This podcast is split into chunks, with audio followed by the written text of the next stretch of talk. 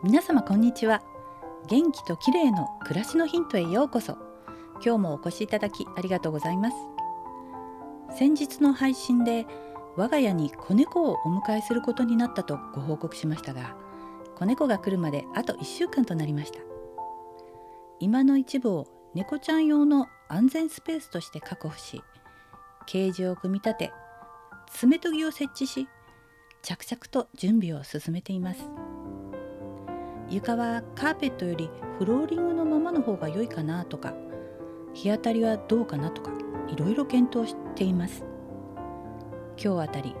猫用トイレが届くんじゃないかなと思います。続きはまたご報告しますね。さて、今日は土曜日、美容のお話です。ヒト幹細胞培養液についてお話ししたいと思います。この成分はエイジングケアの切り札としてもうすっかりおなじみになった気もしますが、皆さんはヒト幹細胞培養液配合のコスメ使ったことありますでしょうか？幹細胞とは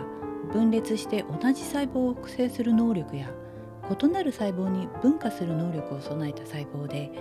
体の組織の再生、再生において重要な役割をしています。ヒト幹細胞培養液とは、人の皮下脂肪から採取した幹細胞を培養する際の上積み液のことなんですね。つまり幹細胞そのものが配合されているわけではないんです。でも培養液中には成長因子と呼ばれる活性物質がたくさん含まれていて、お肌を元気にする効果が期待されています。この培養液を肌に塗ると、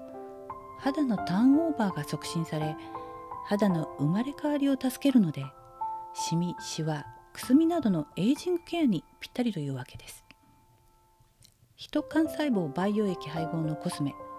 私も使ったことがありますが、使用感としては確かに肌が分かりやすく元気になる気がします。特に肌のくすみやごわつき、ニキビなど気になる症状があるときに使うと、その改善が早まる気がします。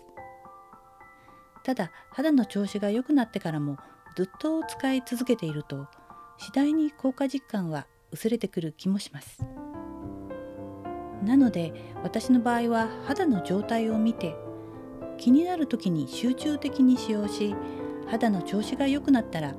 いつものケアに戻してみるという感じで取り入れています。肌の調子が良い時は、なるべく肌の持つ本来の機能を妨げないようなコスメがいいと思っていて、保湿効果の高い自然派のオーガニックコスメなどを愛用しています。今日はヒト幹細胞培養液についてでした。年齢を重ねて肌のターンオーバーが遅くなったと感じる方は、一度試してみると良いかもしれません。今日も最後までお聞きいただきありがとうございました。明日またお会いしましょう。友吉ゆき子でした。